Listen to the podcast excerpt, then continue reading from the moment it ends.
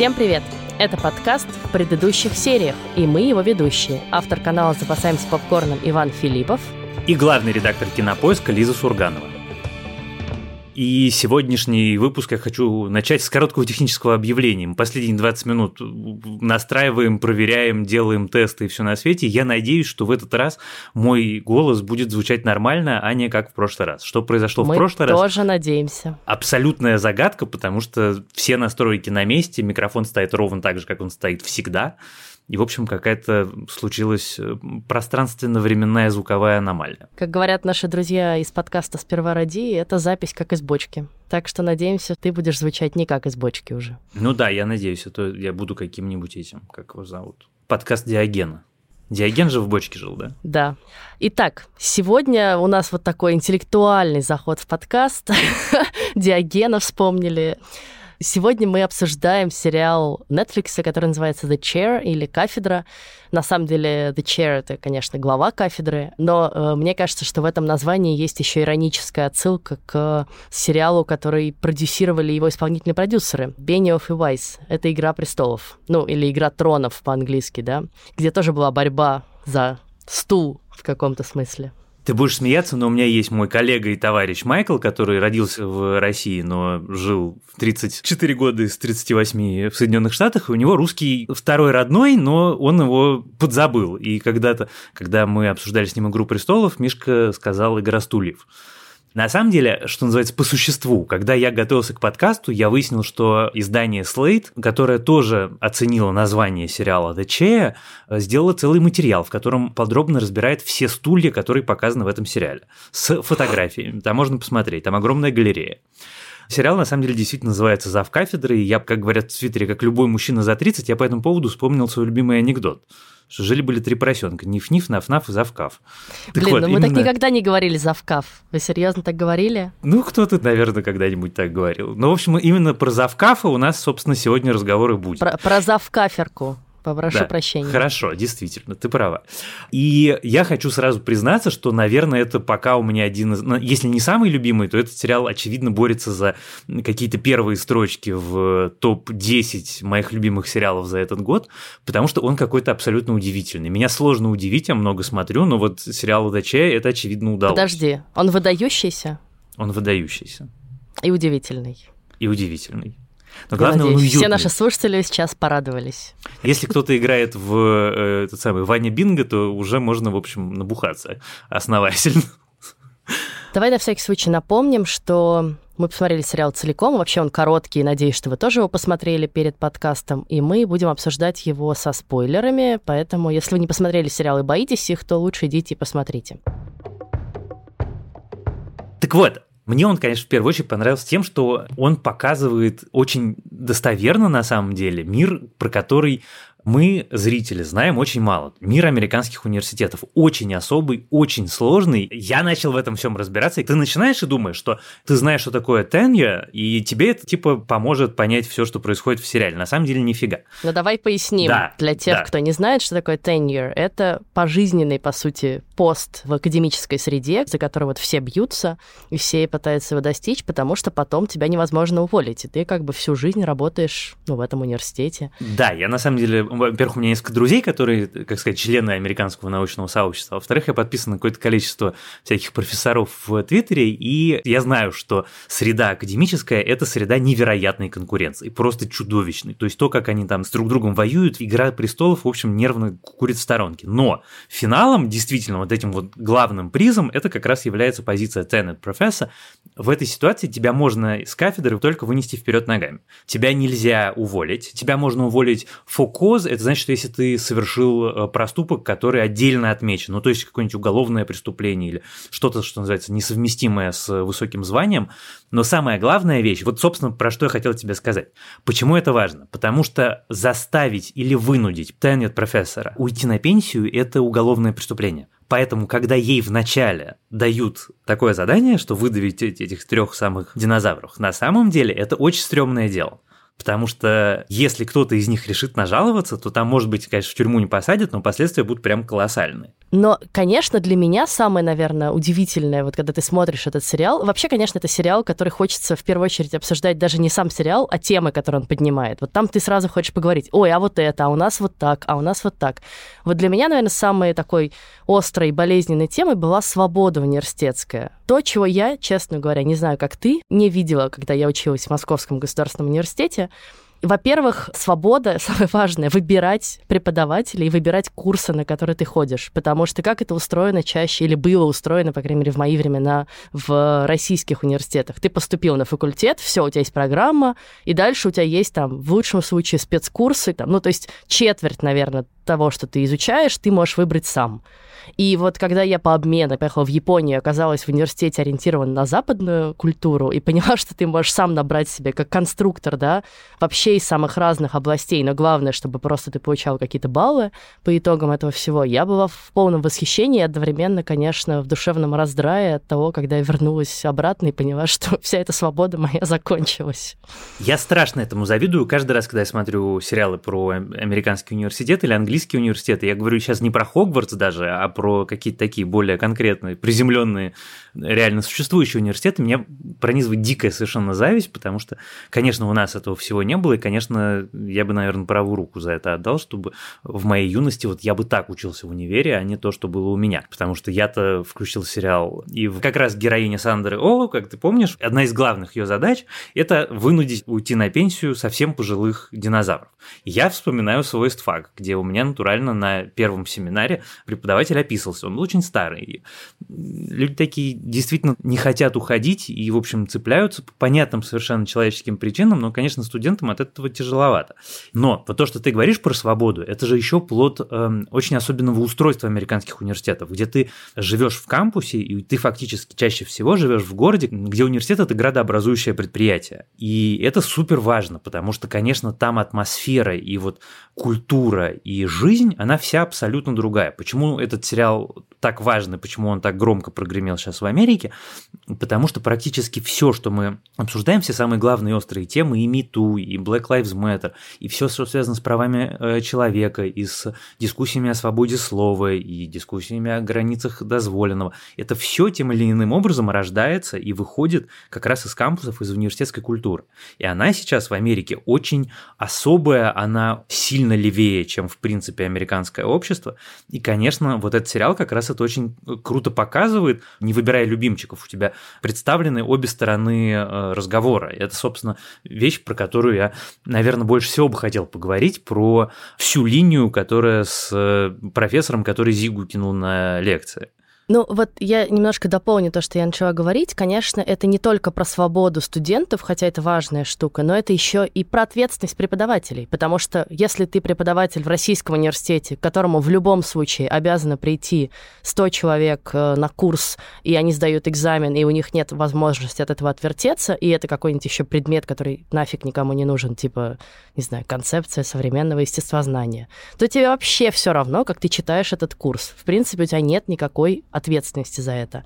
И насколько разителен контраст вот с тем, что мы видим в сериале, где важно, да, сколько человек приходит к профессору на занятия. Этим как бы меряется его успех, этим меряется его вес внутри университета. И очень важно, как студенты к нему относятся. Ну, по крайней мере, то, как это показано в сериале, да что они прислушиваются к студентам. И то, что говорит героиня Сандро, да, что мы тут, значит, переживаем за наши пенсии или какие-то наши зарплаты, а мир вокруг нас рушится, и мы должны нашим студентам помогать. Это вот про ответственность э, профессоров, преподавательского состава, напрямую связанную, на самом деле, мне кажется, ровно с тем, что как бы от тебя зависит, будут к тебе ходить студенты или нет учиться. Но ты видишь, что ты здесь э, формулируешь, на самом деле, один из главных вопросов, который формулирует кафедра. Они внутри пространства сериала спорят, и это спор, который идет очень давно, о том, как профессор должен читать свои лекции и как это нужно. Он должен делать это возвышенно, как это делает Эллиот в исполнении Боба Балабана, и как бы академически, научно, и предельно строго и сурово, или он должен, как я, заграть, это я сейчас делаю кавычки руками, играть в поддавки якобы, и, значит, развлекать и завлекать своих студентов. Это две школы мысли, которые никогда друг с другом не помирятся, и На самом деле, наверное, каждая из которых по-своему права. Там нельзя сказать, что кто-то один из них прав, потому что и Эллиот в каком-то смысле прав. Все-таки преподавание – это серьезное дело. Но и я, в свою очередь, тоже права, потому что, конечно, студентов нужно увлекать. И, конечно, я помню только преподавателей, которые рассказывали увлекательные лекции. У меня были чудесные преподаватели, там их было немного, может быть, два или три человека, но я их помню, мы до сих пор поддерживаем отношения. А те, которые просто читали лекции, вот так, как ты говоришь, скучные по бумажке и академическим языком, они где-то там, наверное, существуют, но я даже забыл, как их зовут. Ну да, если ты пытаешься увлечь студентов предметом своего курса, это не обязательно означает, что ты должен, ну, как бы опускаться до уровня мемов, э, соцсетей и так далее. Да, в этом можно поиграть, потому что сложно игнорировать эту реальность, и, наверное, странно ее игнорировать, опять же, для университетов, для людей прогрессивных, которые там работают, и все-таки мы считаем, что большая часть людей там достаточно прогрессивных взглядов, да, и как бы люди, вот ты как ты сам говоришь, которые раскачивают многочисленные важные дискуссии сегодня в обществе.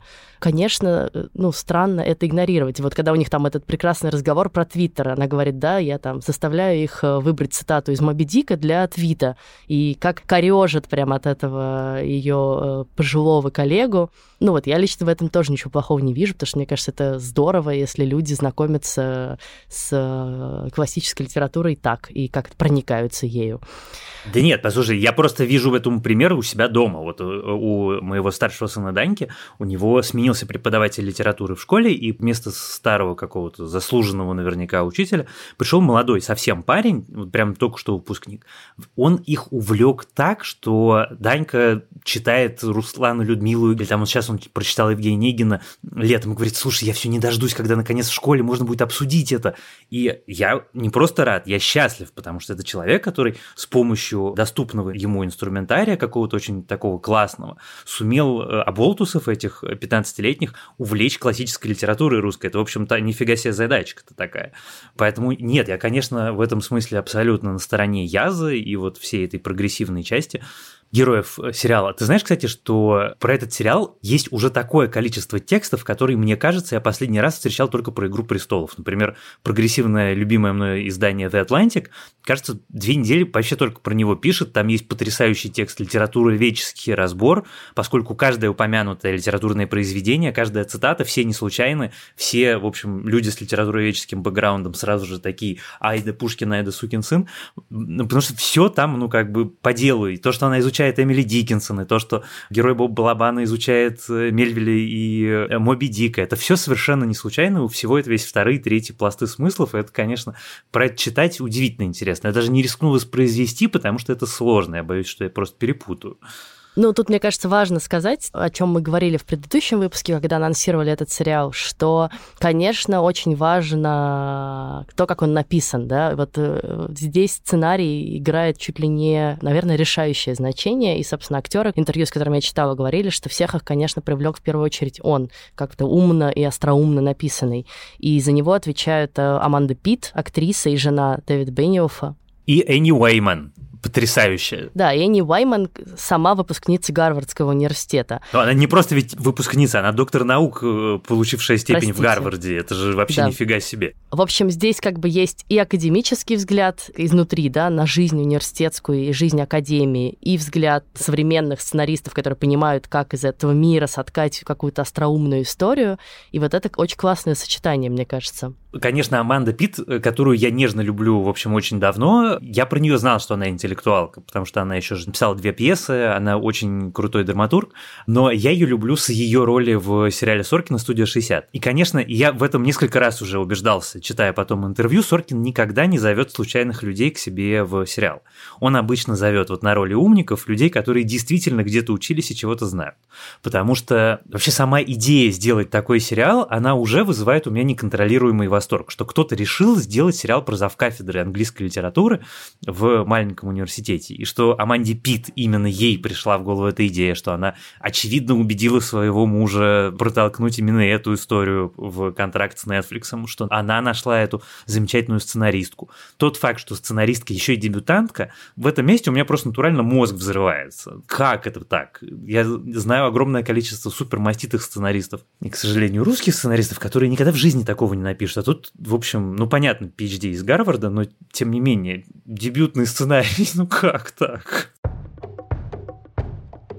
Давай поговорим про линию, при которой ты начал уже говорить, вот как раз всю историю с э, скандалом, э, с нацистским салютом и с э, культурой отмены, тоже очень острой темой, безусловно, наверное, одной из самых острых сейчас для всего американского общества. Про это есть уже не один эпизод в моем любимом сериале Good Fight, э, тоже кого отменять, кого не отменять, и по какой причине можно отменять, а по какой нельзя. И я тут с тобой соглашусь, что мне кажется, создатели сериала очень грамотно прошли пошли по этому пути, не скатившись в обвинение ни одной из сторон, да, и как бы показав минусы и плюсы каждой позиции. Потому что на самом деле ты начинаешь смотреть на эту историю, и ты думаешь, ну какая глупость, ну понятно же, что он не оправдывает нацизм, да, понятно же, ну это такие выдернутые из контекста слова или даже просто картинка выдернутая из контекста.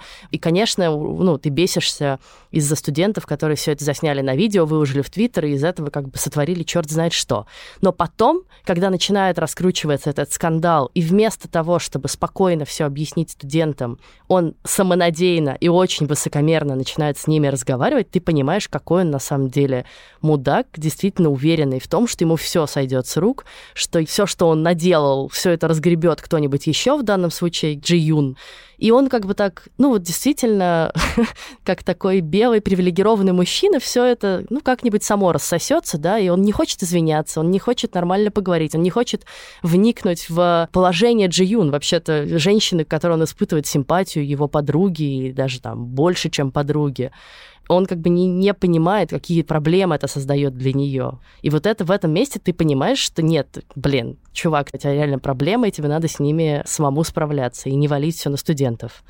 Я с тобой совершенно согласен. Я, наверное, добавлю. Вообще, эта сцена меня искренне потрясла. Во-первых, потому что э, у каждого сериала, который я смотрю, есть момент, когда я или понимаю, что мне это будет неинтересно, или понимаю, что мне это будет так себе, или я искренне влюбляюсь в сериал. Так вот, сцена лекции его, это сцена, на которой я в сериал влюбился. Поясню мысль.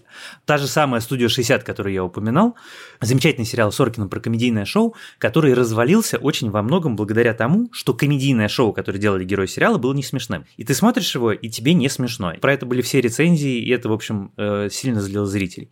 Когда ты рассказываешь про внутреннее устройство чьей-то кухни, нужно, чтобы ты это демонстрировал максимально эффективно. И вот мне рассказывают про устройство американского университета, и профессор читает лекцию, которая удивительно захватывает захватывающе. Он рассказывает что-то, про что я не знал или не знал, например, вот в такой деталь. Помнишь, он рассказывает про абсурдизм и фашизм.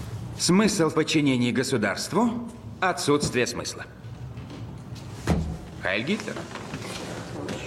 Идея бессмысленности нашей Вселенной родилась после двух мировых войн и гибели 85 миллионов, включая лагеря. Так что же общего у Камю и Беккета? Оба воевали в сопротивлении. Да. Для двух людей, убежденных, что эта планета неизлечима, что ничего нельзя сделать, они не сдавались. В этом месте я просто в сериал влюбился, потому что это действительно лекция, действительно ты понимаешь, что ее читает, очевидно, супер крутой профессор, супер крутого университета. Это очень убедительно. И в контексте этой лекции вот эта история с Зигой. Но у нее же тоже есть другой момент. Ты же не можешь читать лекцию и не учитывать как бы мир, в котором ты живешь. Мир Твиттера, ТикТока, Ютуба, Инстаграма. Ты живешь в этом мире уже не один год ты не можешь не понимать, что любое твое слово может быть действительно выдернуто из контекста. И если тебя можно сфотографировать э, говорящего Хайль Гитлер, то ты должен понимать, что у этого действия будут последствия. И вот это как раз вот, ну как бы очень важный момент. Он не думает про последствия. Это не вопрос того, что я говорю, что он прав или не прав. Это просто как бы такая констатация факта, что это мир, в котором для меня не будет последствий. Значит, я могу делать все, что угодно. Ну, это вообще такой очень характерный типаж, и вот как я читала в некоторых американских рецензиях, конечно, это типаж, который очень любят братья Дюплас, и Марк, и Джей Дюплас, такого вот действительно как бы милого, ну вот с какими-то проблемами, да, такого уже среднего возраста чувака с кризисом средних лет, но при этом, конечно, обаятельного, и который привык, что он за счет своего обаяния выезжает из любой ситуации. И, конечно, он не думает о последствиях, потому что он некогда был суперпопулярным профессором, действительно ярким, талантливым. Я и в жизни таких людей, в общем, много видела, да, которые считают, что им все сойдет с рук, потому что они вот такие. И как смешно обыграно это в одной из финальных сцен, когда когда он думает, что студентка пришла к нему домой, потому что она хочет, значит, завести с ним роман, она в него влюблена. У меня просьба. А, и будьте честны. Если вы откажете, то я... я... я приму это как должное. Ясно. Я, я тебе в отцы гожусь. Эм, эм, какие бы чувства ты ко мне не питала, они на самом деле не обо Стойте, мне. стойте, стойте. Думаете, я пришла сюда трахнуть вас? И она говорит, не-не, мне вообще нет от тебя надо, типа, чувак, посмотри на себя. ну, то есть вот как бы его опускают, да, с этого пьедестала, с которого он привык смотреть на мир, что все в него влюблены. И Джи Юн, и студентки, и студенты, и все можно. Специально для этого выпуска я поговорила со своей подругой Дашей Езеровой. Когда-то мы вместе учились в МГУ, а потом она уехала на PhD в Ельский университет, а сейчас она киновед и преподает в Колумбийском университете в Нью-Йорке. Я расспросила Дашу, как, собственно, смотрится сериал «Кафедра» изнутри американской академической среды и какие реальные события могли лечь в его основу. Новая этика в США э, действительно является центральным вопросом поведения на кампусе. И не без основания. Все-таки не стоит забывать о проблеме расизма в США, которая продолжается, как всем известно, по протестам в БЛМ в прошлом году. Но вот эта вот сцена с Биллом и с фашистской линией – как раз для меня осталась довольно проблематичной в этом сериале, потому что ее, я так полагаю, вдохновил э, скандал, который произошел в Ельском университете пару лет назад. А, дело было так. Где-то в октябре, незадолго до Хэллоуина, Ель разослал такой централизованный имейл всем студентам, что вот как бы мы, конечно, все собираемся праздновать Хэллоуин, но, пожалуйста, не одевайте костюмы, которые могут быть квалифицированы как культурная апроприация. То есть не, не надо одевать на себя сари, если ты белый человек, нельзя наряжаться индейцем, как бы если ты не принадлежишь к коренным народам. И на этот имейл ответила одна из профессоров Вельского университета, такая Эрика Кристакис, написав, что как бы, конечно, это все хорошо, что Ель нас направляет, но нужно же как бы и самим понимать, что делать, а может быть, вот культурная апроприация, мы о ней мало думаем, может быть, в каких-то случаях мы неправильно ее анализируем, и в конце концов, неужели это плохо, если там, грубо говоря, белый ребенок захочет нарядиться в костюм Мулан и так далее. И в конце имейла была фраза, что мой муж Николас, это очень известный профессор Вельского университета Николас Кристакис, мой муж считает, что если вам не нравится чей-то костюм, вы же можете просто на этого человека не смотреть. Естественно, имейл был воспринят очень плохо студентами, особенно студентами этнических меньшинств, то есть не белыми студентами, потому что практически, и в этом они правы, имейл дает право на культурную апроприацию вот именно этой фразой, что как бы, ну не нравится, ну и не смотрите тогда, да. Скандал заключался в том, что вот этот вот самый Николас Кристакис, и есть масса видео в интернете, на эту тему, это было в Нью-Йорк Таймс.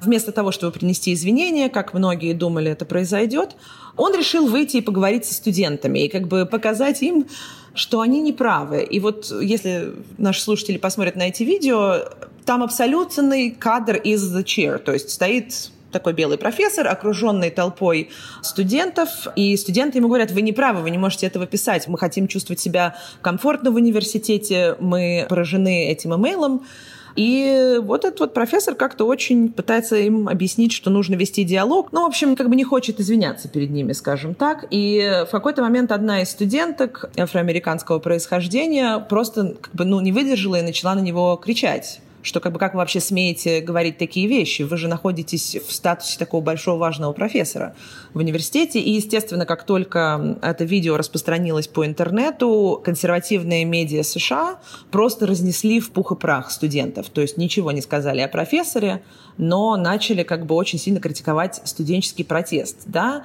На мой взгляд, даже сам кадр в The Chair, он просто списан с этого видео. Это было очень-очень громкое дело. Но проблема-то в чем, что как бы Билл в сериале The Chair там видно, что он как бы пытается быть таким иконокластом, что-то рассказывать про авангард и фашизм, и происходит вот этот неприятный момент с Зик Хайл, из которого студенты делают мем. То есть как бы понятно, что шутка в любом случае неприемлемая, но как бы к Биллу уже на тот момент столько симпатии в сериале, что возникает чувство, что вот Билл, он такой хороший и непонятый, а студенты — это такая вот неконтролируемая масса толпа, которая хочет его чуть ли не убить. И это конечно, неправильно, потому что то, что вдохновило этот эпизод в сериале The Chair, по моему мнению, как раз показывало совершенно другую динамику. Это показывало то, что студенты действительно страдают, переживают, причем особенно в этом случае мы говорим о студентах, которые вообще только стали частью университетов вроде Еля и Гарварда относительно недавно, и до сих пор многие из них не чувствуют себя полностью принятыми этими университетами, да, то есть э, вот здесь, мне кажется, было большое упущение с точки зрения тех, кто создавал этот сериал. Но мне, конечно, в этом сериале она нравится больше всего, Джи Юн. Она абсолютно феноменальная. Вот все ее истории, ее административная история, ее научная история, ее любовная история, ее домашняя история, ее история трогательнейших отношений с папой, ее история с тем, что она взяла ребенка не просто она усыновила девочку, а она усыновила девочку из другой культуры. И там появляется вот как бы вот эта точка, в которой соприкасаются три культуры. Корейская, американская и мексиканская. И как это интересно устроено, и как ты понимаешь, что это будет источником, в общем, каких-то сложностей, наоборот, чего-то суперинтересного в будущем. И моменты про то, что ее папа не разрешает девочке держать японскую игрушку, потому что он еще помнит ужасы японской оккупации. И это, с одной стороны, кажется остроумно, а с другой стороны, если ты знаешь, что такое японская оккупация Кореи, ты понимаешь, что это нифига не смешно. Это, в общем, действительно там был совершенно ад. И как интересно видеть Сандру О, которая говорит на корейском.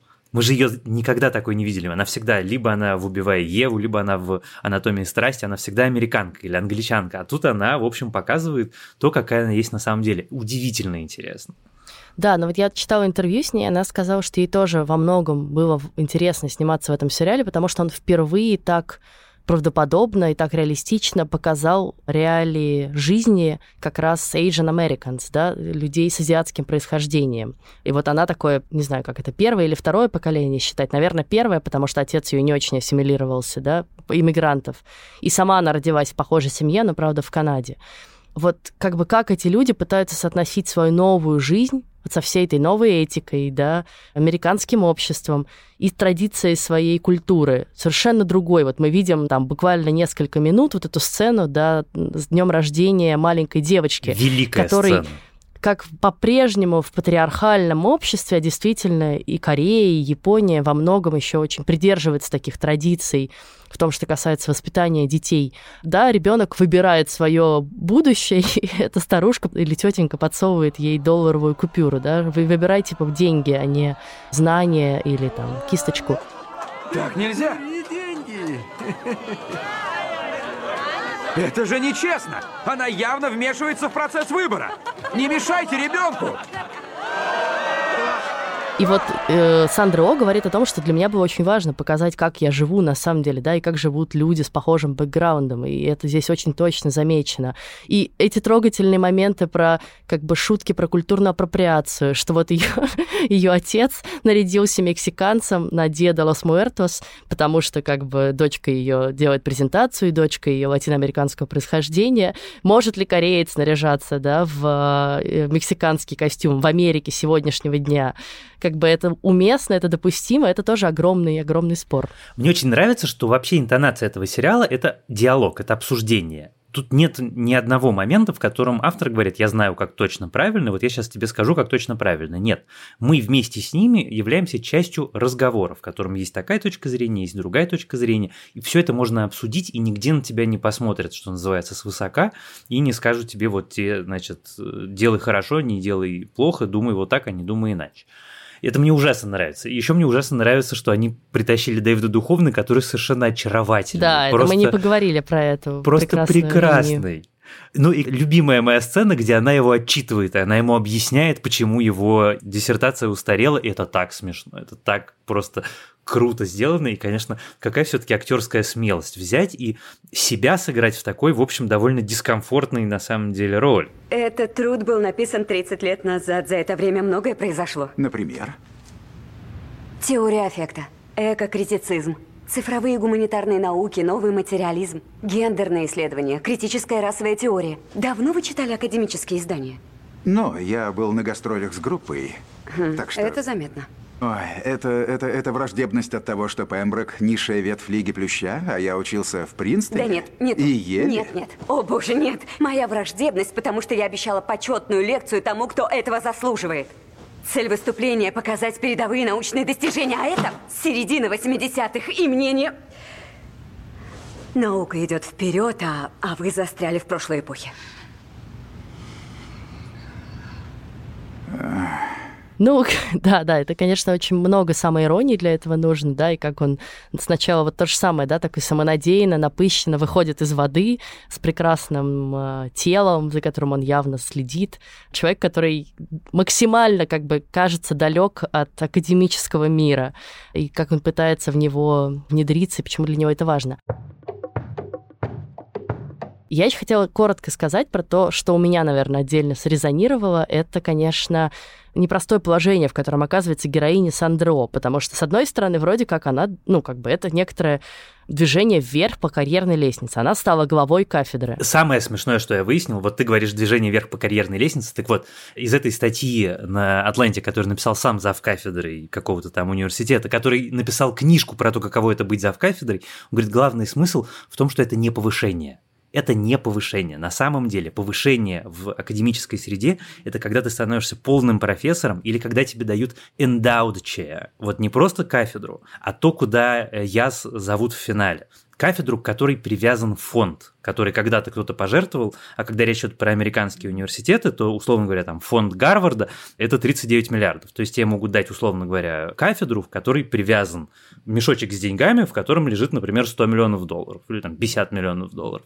Так вот, ее назначение это не повышение, это наоборот на нее спихнули тяжелую административную работу, просто повязав это бантиком и сказав, что на самом деле это повышение. Да, собственно, об этом я и хотела сказать, что оно на самом деле не только в академической среде так, потому что тебе кажется, что это классно стать руководителем, да, отвечать за какое-то целое направление или кафедру, а в итоге ты оказываешься с ворохом проблем на руках. С одной стороны, тебя одолевают люди, которые ждут от тебя того, что ты будешь защищать их интересы, всячески их спасать и помогать, и, конечно же, никого не уволишь. С другой стороны, у тебя есть начальство, которое говорит, ну, ты же теперь на стороне начальства, ты должен понимать, как это устроено, да, вот как бы давай-ка ты придумаешь, как их отсюда спихнуть.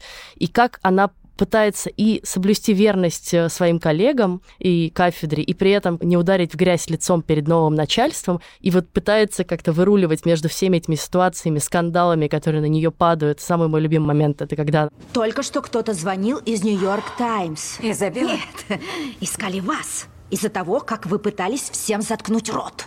Что? Вот. Обложка Дейли. Кляп, который вы засунули. Перестаньте так говорить. Нет, Ладно, говорите, что хотите. То есть, когда она на самом деле ничего плохого не хочет сказать, она просто говорит, пожалуйста, не надо этот скандал как бы вытаскивать, не надо давать никакие комментарии, и это воспринимается немедленно как цензура. Ей никто в этом не помогает. Вот что на самом деле самое интересное, что да, она в результате... это одинокий пост. По факту остается вообще без друзей, потому что ее в финале кидают и те, кого ей велено было сократить, и те, кого она собиралась защищать. Никто ей в результате к финалу, кроме, соответственно, героя Дюпласа, и не остается верен. Я просто не могу этого не сказать. Э, очень важно понимать, что всякий предметный мир, ну то есть кафедры и то, как устроено, это совершенно не обязательно американский университет так выглядит, очень многие выглядят совершенно иначе. Конечно, какие-то старые действительно остались такие, э, все это великолепие архитектурное с картинами и обшитыми деревом кабинетами, но, конечно, так выглядят не все американские университеты. Но зарплаты, вот когда ей говорят, что этого главного, который получает 130 тысяч долларов в год, это довольно скромная на самом деле по университетским меркам зарплата. То есть для профессора английской литературы это очень много. Но вообще, конечно, в американских университетах есть люди, которые получают еще больше, и ты такой задумываешься в этом месте. И ладно, там фонд Гарварда 39 миллиардов долларов, но представить себе профессора русской литературы, который зарабатывает, сука, 11 тысяч долларов в месяц, просто невозможно. Такого не бывает, наверное, даже в научной фантастике. Да, и ты тоже это хорошо понимаешь. И я, как дочка преподавательницы английского языка в Московском университете, как в этот момент тоже плачу горькими слезами, да. Я как сын профессора, я знаю, сколько зарабатывает папа, конечно. Я думаю, что 11 тысяч – это его зарплата за несколько десятилетий. Это, конечно, потрясает. И на этой грустной ноте мы заплакали и закончили наш подкаст. Я, знаешь, что хочу сказать в финале? Я в нашем прошлом выпуске упоминал ужасный шведский сериал, чудовищный, который называется «Полуночное солнце». И поскольку я собираюсь про него писать э, себе в канал, я зашел посмотреть, какая у него оценка. И так вот, у этого сериала, который образцово плохой, я готов потом подробно, если меня кто-то спросит, рассказать почему, э, оценка на кинопоиске 7,3 это меня вергло в ступор. Но еще больше меня вергло в ступор тот факт, что у потрясающего сериала «Кафедра», который мы с тобой сейчас обсудили, 6,9. Вот как это возможно, я не понимаю. Поэтому я хочу закончить наш подкаст на э, следующем... Э... Потому что опять темы ваши либеральные, значит, разврат, как говорят наши слушатели, задолбали, культура отмены и вот это вот все. Да еще и Woman of Color, да, во главе всего. Да, мне в Дзене какая-то тетечка написала, что Сандра О слишком страшная, чтобы она смотрела этот сериал. И я такой, в этот момент я просто заканчиваю слова, я даже материться уже не могу. Как можно такие вещи писать? Не суть. Так вот, не доверяйте оценкам, это выдающийся сериал, его очень стоит посмотреть. Главное, что он короткий, и знаешь, что бывает? Вот бывают сериалы, которые типа там 6 серий по 20 минут, и ты думаешь, а почему это фильмом не выпустили, это выглядело бы хорошо как фильм. Вот сериал «Кафедра», про него так сказать нельзя, потому что сериал «Кафедра» — это именно сериал, и он очень точно поделен и очень правильно сделан, и, конечно, его стоит посмотреть. И даже пересмотреть. Я его пересмотрю непременно. В общем, полтора часа времени, которые вы точно проведете очень увлекательно. Ну, а в следующий раз мы обсудим сериал, который вызвал не менее жаркие споры, и при этом выглядит, мне кажется, даже как более едкая сатира на сегодняшнее американское общество, а именно сериал «Белый лотос», который вышел на HBO. В России его можно, как и всегда, посмотреть в медиатеке и на Кинопоиск HD по нашей с ними совместной подписке. И это сериал про элитный отель на Гавайях, в который приезжает несколько семей, несколько человек, богатых белых людей, с очень, конечно, сложными взглядами на жизнь, скажем так, и про то, как персонал этого шикарного отеля с ними со всеми уживается. Сериал этот, на мой взгляд, прекрасный, но если вы его еще не смотрели, я хочу, это, наверное, даже не предостережение, а такой совет. Не думайте, что вы в первой серии поймете, что происходит. Я думаю, что вы поймете, что происходит где-нибудь в серии в третьей, и к этому времени вас, я надеюсь, уже затянет, потому что если судить по первой серии, то я знаю очень многих людей, которые бросились словами «Ой, что это такое, ничего не понял, какая гадость». Это не так. На мой взгляд, он в геометрической прогрессии качественно растет от начала к финалу. Ну, э, вот ты при этом его анонсировал, по крайней мере, в канале у себя как очень скандальный и провокационный. Мне-то кажется, что, ну, там как бы есть пара, наверное, провокационных сцен, но в целом, в общем, там все остальное очень даже пристойное. Поэтому не пугайтесь, опять же, некоторых кадров в первой серии. А также некоторых кадров во второй серии, некоторых кадров в третьей серии, некоторых не, кадров ну в финале. ладно, ладно, это не сериал «Эйфория». Вот Нет, даже это, не это, вот это правда, это не сериал «Эйфория». На этом мы, наконец, закончим наш сегодняшний выпуск. Надеюсь, вам было интересно. Я хочу сказать спасибо людям, которые делают с нами наш подкаст. Это наш звукорежиссер Геннадий Фин и продюсер Елена Рябцева. Подписывайтесь, пожалуйста, на наш подкаст. Он доступен на всех платформах, на Яндекс Музыке, в Apple Podcast, CastBox, YouTube, Google и вообще. Приходите к нам в группу на Фейсбуке, мы иногда что-нибудь там пишем и всегда читаем то, что пишете там вы. Да, кстати, напишите нам, как вам сериал «Кафедра» и как вам особенно сериал «Белый лотос». Может быть, мы какие-то из этих комментариев используем в нашем обсуждении как раз, потому что мне кажется, что этот сериал тоже провоцирует массу разговоров вокруг него. Также ставьте нам, пожалуйста, оценки. Это очень важно для того, чтобы другие люди узнавали про наш подкаст. Пишите нам отзывы, ставьте нам сердечки в Яндекс Музыке. Мы их все считаем до одного. И пишите нам письма на почту подкаст собакакинопоиск.ру. С вами были Иван Филиппов и Лиза Сурганова. Пока. До встречи.